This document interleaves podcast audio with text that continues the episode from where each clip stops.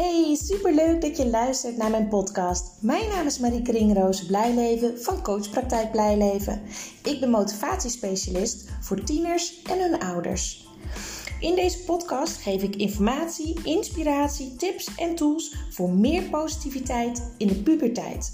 Het is namelijk mijn missie om het onnodig afstromen, dubleren en zakken voor het eindexamen terug te dringen in heel Nederland. Ik weet inmiddels uit ervaring dat als het contact tussen ouder en tiener positief is, dat dat direct effect heeft op het welbevinden en de schoolresultaten van een tiener. Een motivatieprobleem is namelijk een gevolg, geen oorzaak. Enjoy! Hey, hallo, leuk dat je weer luistert. Ik zit nu in de auto op de terugweg van de Mastermind in Urmond, Zuid-Limburg, naar, uh, uh, naar het westen van het land bij Amsterdam, naar mijn huis. Terug naar mijn mannen. We hebben vandaag een Mastermind dag gehad van Kim Munnekom. En uh, dat is een business coach waar ik het traject volg van een half jaar. En elke maand hebben we dan een live dag. En tot mijn grote verrassing en verbazing ging de, ging de live dag door. Zoals ik ook in de podcast van afgelopen vrijdag vertelde. En vandaag ging het heel erg over verwachtingen. Als jij verwacht dat iets lukt, als jij verwacht dat iets goed gaat, dan gebeurt het ook. En als jij de verwachting hebt dat er elke keer negativiteit komt, of ruzie, uh, of uh, problemen met school, met je kind, of wat dan ook, dan trek je dat ook aan en dan komt dat ook. Misschien denk je, wat een zweverig gedoe, dit past helemaal niet bij mij. dat kan natuurlijk en het mag. Ik vind het ontzettend mooi, de Law of Attraction. En daar worden we dus in geteacht door Kim Munnekom en uh, heel waardevol. En op de terugweg heb ik altijd inspiratie weer voor een nieuwe podcast. En deze inspiratie sluit op zich wel aan bij de, bij de Mastermind dag. En uh, niet compleet over dingen wat we hebben besproken, maar het popt in mij op dat ik uh, ja, toch ook wel wat meer van mijn eigen verhaal wil delen. Waarom ik doe, waarom ik uh, hè, waarom ik doe wat ik doe. En een van de dingen is uh, het gedoe of de worstelingen die ik zelf ook als moeder heb gehad met mijn twee zoons. En dan gaat het niet eens zozeer om, om, om beide zoons. Ja, het ging we hadden eigenlijk, er zit vijf jaar tussen onze zoons. Mijn oudste zoon is nu 12, eh, bijna 13. En mijn jongste zoon is 7. Dus daar zit vijf jaar tussen. En dat is best wel een verschil. Dus de oudste zoon was vijf jaar toen uh, de jongste werd geboren. Dus hij was vijf jaar lang alleen geweest bij ons. Hij had vijf jaar lang alle aandacht gekregen. Um, en, en ja, uh, continu eigenlijk waren we er volledig voor hem. En toen zijn broertje geboren werd, moest hij opeens ons met, uh, met zijn broertje delen. En tuurlijk weet je dat als ouder en daar sta je ook wel bij stil en je gaat ook bewust um, extra aandacht aan hem besteden. Maar zodra uh, mijn man weer ging werken, was ik wel opeens alleen met twee kinderen. En mijn oudste, uh, die zat toen natuurlijk al op school. En ja, de jongste had middagslaapjes natuurlijk. En ik, ik gaf borstvoeding de eerste vijf maanden. Dus dat vroeg ook uh, vaak even tijd en aandacht. En als ik mijn zoon nu ernaar vraag hoe hij het heeft ervaren dat zijn broertje werd geboren, vond hij dat heel erg moeilijk. En dat hebben wij heel lang niet geweten. Wij hebben het ook uh, met mijn oudste zoon echt wel moeilijk gehad. Hij had gedrag waarvan wij lang niet altijd wisten waar het vandaan kwam, wat de oorzaak was. Um, dat het met ons te maken had. Uh, hij was ons eerste kind. Weten wij veel? Dit hoort er kennelijk bij. En altijd heb ik al wel een onderbuikgevoel gehad van ja, er, er gaat iets mis. Maar wat, weet ik niet. En op den duur, uh, nou ja dat, ja, dat was eigenlijk vanaf dat hij uh, zes jaar was ongeveer, hadden we zoiets van. We moeten echt uitzoeken wat hier aan de hand is. Hij was namelijk heel erg veel boos. Hij uh, haatte zijn broertje. Hij wilde dat zijn broertje wegging. Um, hij, hij deed zijn broertje pijn. Nou ja, alles eigenlijk wat je niet wil als ouder. En zijn gedrag werd eigenlijk steeds uh, ja, moeizamer. Hij vroeg steeds meer negatieve aandacht. En wij willen dat natuurlijk helemaal niet. Je wil niet continu boos zijn op een van de twee kinderen enzovoort. Maar het gebeurde wel. En dat heeft echt jaren geduurd. Ja, ik vind het heel erg als ik het zo zeg. Ik heb op den duur besefte ik van ja, er zit ook een stuk bij ons. Uh, het ging toen op den duur ook niet goed tussen uh, mijn man en mij. En wij hebben echt bijna in scheiding gelegen. Ik was echt naar huisjes aan het kijken. We hebben, zijn bij de hypotheekadviseur geweest om te kijken uh, ja, voor hoeveel geld ik een huis kon kopen. En uh, wie in ons huidige huis kon blijven wonen en dergelijke. Want het ging gewoon niet. En dat had niks met mijn oudste zoon te maken, helemaal niks. Het had wel met andere zaken te maken die een hele belangrijke uh, rol speelden. Maar vanwege privacy uh, zal ik daar verder niet over uitweiden. Maar op den duur uh, kwam het moment dat ik besefte, door een genogram die ik heb gemaakt, dat heb ik volgens mij ook al eerder gedeeld in een podcast, dat iedereen in mijn familie, zowel van mijn moeders kant als van mijn vaders kant, behalve één tante trouwens, moet ik zeggen, oom en tante. Die zijn al vanaf hun zestiende bij elkaar. Maar voor de rest zijn alle opa's, oma's, ooms, tantes, iedereen is gescheiden in mijn familie. Iedereen. Toen dacht ik, ho, maar wacht even. Als dit een systemisch iets is, daar doe ik niet aan mee. Daar pas ik voor. Dus wij hebben besloten om te gaan vechten voor onze relatie. En vechten in de zin van een relatietherapeut, daar liepen we al. Maar ook keuzes gemaakt om met bepaalde mensen te breken. Of eigenlijk uh, het contact minimaal te maken. Zodat we niet meer werden beïnvloed door externe factoren. En dat heeft een enorme verandering veroorzaakt. De rust kwam terug, de liefde kwam terug, we kwamen dichter bij elkaar. En dat zorgde direct voor verandering bij mijn zoon. Het was nog niet opgelost, want hij worstelde nog steeds heel erg met zijn broertje. Hij wist niet waar zijn grenzen lagen. Uh, hij, hield er geen rekening mee dat zijn broertje vijf jaar jonger was. Ook niet toen, uh, toen hij al acht was, hè, de oudste, of negen of tien. Uh, dus het was nog niet wat we wilden. Maar ik besefte wel, er zit ook een heel belangrijk stuk bij ons als ouders. En dat is iets wat je altijd hoort. Hè? Kinderen spiegelen de ouders. Heeft je kind moeilijk gedrag? Heeft je kind angsten? Um, presteert je kind niet goed op school? Uh, whatever.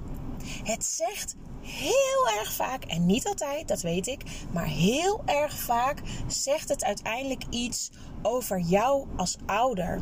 Niet zozeer wat je fout doet, maar wel dat jij dingen mag veranderen. Dat jij dingen mag shiften in jezelf, in je eigen verhaal, in je eigen zelfvertrouwen. En in je eigen verhaal, daar bedoel ik mee je verleden. Het verhaal van je ouders. Zoals ik dus bewust ervan werd dat iedereen in beide kanten van mijn familie gescheiden was.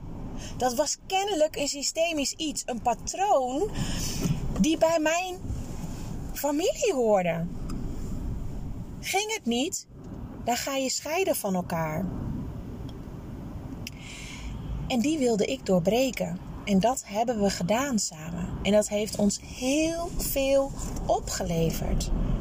Het heeft mijn man ook ontzettend mooie inzichten gegeven. Die hem zo onwijs veel hebben geholpen in de rest van zijn leven. Tot nu toe sowieso, vanaf dat moment. En dat waren ook dingen die in de mastermind terugkwamen. Niet zo specifiek over mij hoor, maar gewoon bij, nou ook bij mij trouwens, maar ook bij andere mastermind babes. Het is nou eenmaal zo dat jij um, de, de, de blueprint van je ouders onbewust meeneemt. Dus wat is het verhaal van jouw ouders? Hoe gingen jouw ouders met jou om als kind bijvoorbeeld? Zagen ze jou? En um, hadden ze aandacht voor je? Was jij prioriteit? Als er wat was of als je verdrietig was, werd je dan getroost? Hoe werd je getroost? Als je uh, iets heel graag wilde, kreeg je het dan altijd? Of kreeg je juist helemaal niks? Hoe werd er binnen je familie met jou omgegaan? Heb jij het idee dat je vroeger nooit werd gezien, bijvoorbeeld? Waren je ouders veel drukker met zichzelf? Of waren ze veel aan het werk? Dat speelt allemaal in het hier en nu in jouw leven vaak een rol. Ik heb ontzettend lange tijd de angst gehad dat mensen mij niet zagen. Ook op mijn volwassen leeftijd. En wat doe je dan als je het idee hebt dat mensen je niet zien, of de angst dat mensen je niet zien? Dan zorg je ervoor dat mensen je wel gaan zien. En hoe je dat doet, dat verschilt natuurlijk per persoon. Het kan ook zijn dat je altijd het gevoel hebt gehad dat je te veel was. Dat je ouders um, geen ruimte voor je hadden, geen tijd voor je hadden, wat dan ook. Dat je daardoor jezelf meer op de achtergrond zet, juist. Dat je niet mensen tot last wil zijn. Dat je bewust andere mensen in de schijnwerpers zet. En niet jezelf. Dat kan hè. Wat ik bijvoorbeeld jarenlang heb gedaan en waar ik absoluut niet trots op ben, maar wat ik altijd um, onbewust heb gedaan. Het is nooit bewust geweest. Maar ik heb jarenlang in een slachtofferrol geleefd. Er was altijd iets met mij aan de hand. Ik had altijd problemen. Het ging heel vaak niet goed met mij. En dat zorgde ervoor dacht ik dat mensen mij zagen. Dat mensen zich zorgen om mij maakten. Dat mensen over mij gingen praten omdat ze bezorgd waren over mij. Dat mensen voor mij gingen zorgen. Dat ik op die manier liefde kreeg voor mijn gevoel. En dat is een overlevingsmechanisme geweest door het verleden wat ik zelf heb gehad. En als je dus op die manier creëert dat mensen jou zien, dat je niet vergeten wordt, dan, dan denk je dat dat helpt. En je hebt niet door dat dit een patroon is wat helemaal niet meer nodig is als je volwassen bent. Als jij volwassen bent, heb jij het niet nodig dat mensen uh, ja, jou zien. Kijk, tuurlijk, we willen allemaal gezien worden, hè? laat dat duidelijk zijn. Maar het is niet meer nodig om zorgen of problemen te hebben om gezien te willen worden of uh, gezien te worden. Sterker nog, ik denk dat je mensen wegduwt doordat je altijd problemen hebt. Dat er altijd iets aan de hand is. Ik heb echt jaren gehad dat ik het idee had dat als het lang goed met mij ging, dat mensen mij vergaten. Dat ze mij niet meer zagen, want ik had tenslotte geen aandacht nodig, want het ging allemaal goed met mij. Waardoor ik dus zelf negativiteit en problemen en tegenslagen naar me toe heb getrokken. Ik zocht onbewust onrust in mijn leven. Ging het lang goed, dan wisselde ik van baan. Ging dat te lang goed, dan wisselde ik van functie. Uh, ging dat te lang goed, dan ging ik verhuizen. Of verbrak ik mijn relatie. En als ik kijk in de periode dat mijn kinderen ook werden geboren, is er heel veel verandering tegelijk gebeurd. Ik ben verhuisd. Even kijken, ik ben alleen op vakantie gegaan toen ik 23 was. Toen was mijn relatie uh, nou, net een paar maanden uit. Ik woonde alleen in Oldenzaal. Ik was uit, uh, uit Groningen vertrokken. En ik, nou, ik voelde me toen best wel alleen.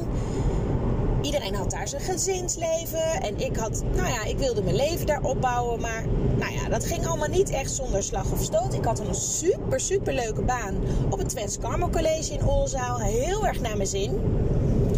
En toen dacht ik, ja, ik wil wel op vakantie. En toen heb ik de stap gemaakt om helemaal alleen een reis te boeken. Wat ik heel spannend vond. Naar het buitenland. Gewoon een busreis naar Zuid-Frankrijk. Dus helemaal niet. Of naar, naar de Provence. Het was helemaal niet. Ja, heel spannend eigenlijk als ik er nu aan terugdenk. Maar het was mijn eerste keer. En het waren tien dagen waarvan twee dagen reizen was. En in die tien dagen gingen we sportactiviteiten doen. Dus we gingen klimmen, abseilen, uh, canyoning, mountainbiken en dergelijke. Dus ik had zoiets van ja, als de, uh, als de mensen niet leuk zijn van de, van de vakantiereis, want het was een groepsreis, dan heb ik altijd nog die activiteiten. Dus dat loopt wel los, dat komt wel goed. En op die vakantie heb ik mijn huidige man ontmoet. En daar is, vanaf toen is er ook uh, ja, veel gebeurd. Ik, had, ik zocht altijd al onrust, maar dat bleef gewoon nog even doorgaan. Ook in onze relatie. Ja, ik wil wel bij je blijven. Nee, ik wil niet met je verder. We hadden een, lange afstandsrelatie, want hij woonde in het westen van het land, in Nieuw-Vennep. En uh, ja, en ik uh, woonde dus in Oldenzaal, in het oosten van het land, in Twente. De duur zei hij, weet je, je moet de knoop doorhakken. Want anders doe ik het. Want ik word helemaal gek van die onzekerheid. Wel niet, wel niet. Nou, toen dacht ik, wow, ik wil hem niet kwijt. Dus toen hebben we besloten, oké, we gaan door. Volgende probleem. Waar gaan we wonen toen we wilden samenwonen? Nou, lang verhaal kort maken, ben ik bij hem ingetrokken. Um, toen al uh, aardig snel daarna is heel plotseling de vader uh, van mijn man overleden, mijn schoonvader. Um, wij zijn, uh, ik heb uh, daarna een jaar later, volgens mij mijn hoofd, of twee jaar later, een jaar of twee jaar later, maakt niet uit, heb ik mijn oudste zoon gekregen. Um, uh, weer een aantal jaren, ja, ik heb gewisseld van baan een aantal keren toen, van functies. We hebben de jongste gekregen, we zijn verhuisd. En op duur dacht ik, wow, ik wil gewoon rust in mijn leven. En die heb ik nu. Ik heb nu rust in mijn leven. En waarom vertel ik dit allemaal aan je? Ik wil een stukje met je delen over mijn zoektocht naar rust binnen ons gezin. En die rust binnen ons gezin is eigenlijk gekomen vanaf het moment dat ik echt naar mezelf ben gaan luisteren. Wat is echt belangrijk? Wat wil ik in mijn leven? En toen heb ik de knoop doorgehakt om voor mezelf te gaan beginnen. Mijn eigen praktijk te starten en mijn eigen dagen in te delen. Ehm, in mezelf te investeren met bijscholingen. Dat deed ik eigenlijk altijd al, want ik ben ontzettend leergierig. Ik wil altijd alles leren en snappen en weten. Uh, ja, rondom alles van uh, psychologie, um, mindset, opvoeding, eh, ontwikkeling, nou, noem maar op. Ik vind dat mega, mega, mega interessant. Want als ik het snap, kan ik het ook weer anderen leren. En vanaf dat moment is er heel veel rust gekomen. En ging het ook zoveel beter met mijn zoons, allebei. De jongste ging al heel goed, maar de oudste werd ook rustiger. Ik had veel meer volledige aandacht voor ze. En vanaf het moment dat mijn oudste naar de middelbare school is gegaan, bizar hoe hij is veranderd. En wij als gezin. Ook mijn man heeft heel veel dingen veranderd en geleerd. En ook qua opvoeding zitten we zoveel meer op één lijn nu. En ik, gun dit iedereen. Iedereen. En het mooie is, doordat mijn zoon dus uh, nu in de puberteit zit en op de middelbare school zit, beleef ik het ook, de, de puberteit dus ook als moeder. En dat is natuurlijk super mooi in, in, voor mijn hele praktijk. Hè? Dat je ook als moeder um, nu uit ervaring kan, kan, kan praten. Daardoor heb ik me nog veel meer willen verdiepen in, in de puberteit. En hoe ga je dan om met een puber? En jeetje, welke regels moet je hanteren? Welke grenzen moet je hanteren? En hoe zorg je ervoor dat je met elkaar in verbinding blijft? Want juist in de puberteit moet je het toch loslaten. En hoe doe je dat toch allemaal? En ik ben zo mega, mega ga verdiepen. Ik, ben, ik heb mezelf zo ondergedompeld in ja, de puberteit en de ontwikkeling. En veel dieper dan dat ik tot nu toe had gedaan toen ik nog in het onderwijs werkte. Omdat ik nu de tijd had en de motivatie had en de focus had en continu ging inzoomen op één thema. Nou, het is geweldig. En doordat ik zo blij en gelukkig ben en steeds meer kennis krijg op dat gebied, kunnen we dat als gezin toepassen met elkaar. We kunnen erover praten met elkaar. We hebben het erover, we overleggen. Er is optimaal, durf ik echt wel te zeggen nu, contact met elkaar.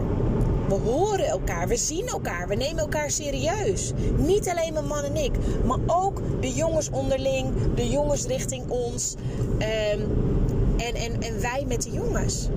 Want dat is echt de key, kan ik jullie vertellen. Als jij ervoor zorgt, of jullie als gezin moet ik zeggen, want jij kan het niet in je eentje. Als jullie als gezin ervoor zorgen dat ieder van het gezin mag zijn wie die is, wie die wil zijn, volledig geaccepteerd wordt dat hij zich gezien, gehoord en serieus genomen voelt. In afspraken meenemen, meegenomen wordt, mee mag denken. Dat hij anders over zaken mag denken dan zijn ouders, zonder dat hij wordt afgekeurd of afgewezen of wat dan ook. Moet je kijken wat dat doet met de sfeer in huis. En ook tussen de broertjes. Tenminste, in mijn geval tussen de jongens. Tussen de broertjes. Er is zo'n broederliefde nu. Fantastisch. Dat gun ik iedereen. En dat is wat ik nu teach. Met mijn online programma Positiviteit in de Puberteit. En die ben ik nog steeds aan het uitbreiden. Want ik merk dat uh, betrokkenheid ook in dat programma van jullie puber belangrijk is. Ik kan niet jou als ouder alleen maar coachen zonder dat ik het verhaal weet van je puber. Het verhaal van jouw puber is cruciaal.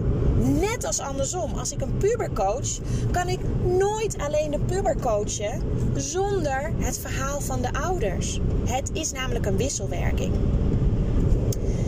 Ik word hier zo gelukkig van, van al die inzichten die ik dan weer kan doorgeven aan andere gezinnen, zodat zij ook die shift kunnen maken van al die onrust en, en energieslopende dagen en die continue ruzies en onzekerheid en eigenlijk niet weten hoe je moet handelen en die strijd om die schermpjes en alles. Jongens, het hoeft niet.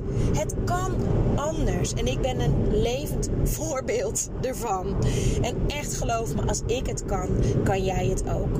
En bij ons heeft dit jaren geduurd, kan ik je vertellen. En nu, eindelijk, hebben we die shift kunnen maken. Als gezin, met elkaar. En we hebben het gezellig met elkaar. En tuurlijk is er oneenigheid af en toe. Maar dat mag toch ook? Als je het maar bespreekbaar maakt. En als er ruzie is geweest, dat er maar weer over wordt gepraat daarna. Dat er excuses wordt aangeboden. Het gaat erom dat iedereen er mag zijn. Dat iedereen gezien, gehoord en serieus genomen wordt. Dus als jij verwacht dat jij dit ook kan met je gezin, dat je gezin dit kan, alleen je weet nog niet hoe, dan gaat het lukken. Ik help je er heel graag bij, want ik weet dat het kan. En ook jij kan dat met je gezin. Ik durf daar echt mijn hand voor in het vuur te steken. Ik hoop dat je hier wat uithaalt uit mijn persoonlijke verhaal. En ik doe ook niet alles goed als ouder. Dat laat ook dit verhaal weer zien. En het gaat niet om goed of fout. Het gaat erom dat je bewust bent van dingen die je anders wilt doen. En als je nog niet weet hoe, gun jezelf de tijd om dat te leren, om daarachter te komen. En dan gaat het lukken. Mocht je geïnteresseerd zijn, laat het me weten mocht je hier iets uithalen dat je zegt: Yes, het kwartje valt. Oh, dit had ik moeten horen. Laat het me alsjeblieft weten via een persoonlijk berichtje, een mailtje, een appje. Het maakt me niet uit, maar ik vind dat super tof om te horen. Want ik maak natuurlijk deze podcast, maar geen idee hoe die bij jou binnenkomt. En als ik dat weet en feedback krijg, kan ik daar meer van aanbieden om je nog verder te helpen. Want dat is mijn doel met deze gratis content, met deze podcasts. Zoveel mogelijk gezinnen helpen naar de positiviteit in de puberteit. En veel meer aandacht, liefde en contact binnen het gezin. Want dat wil toch iedereen? Lieve ouders, ik rond hem hierbij af. Dit was de podcast van maandag en ik spreek jullie woensdag weer. Doei doei!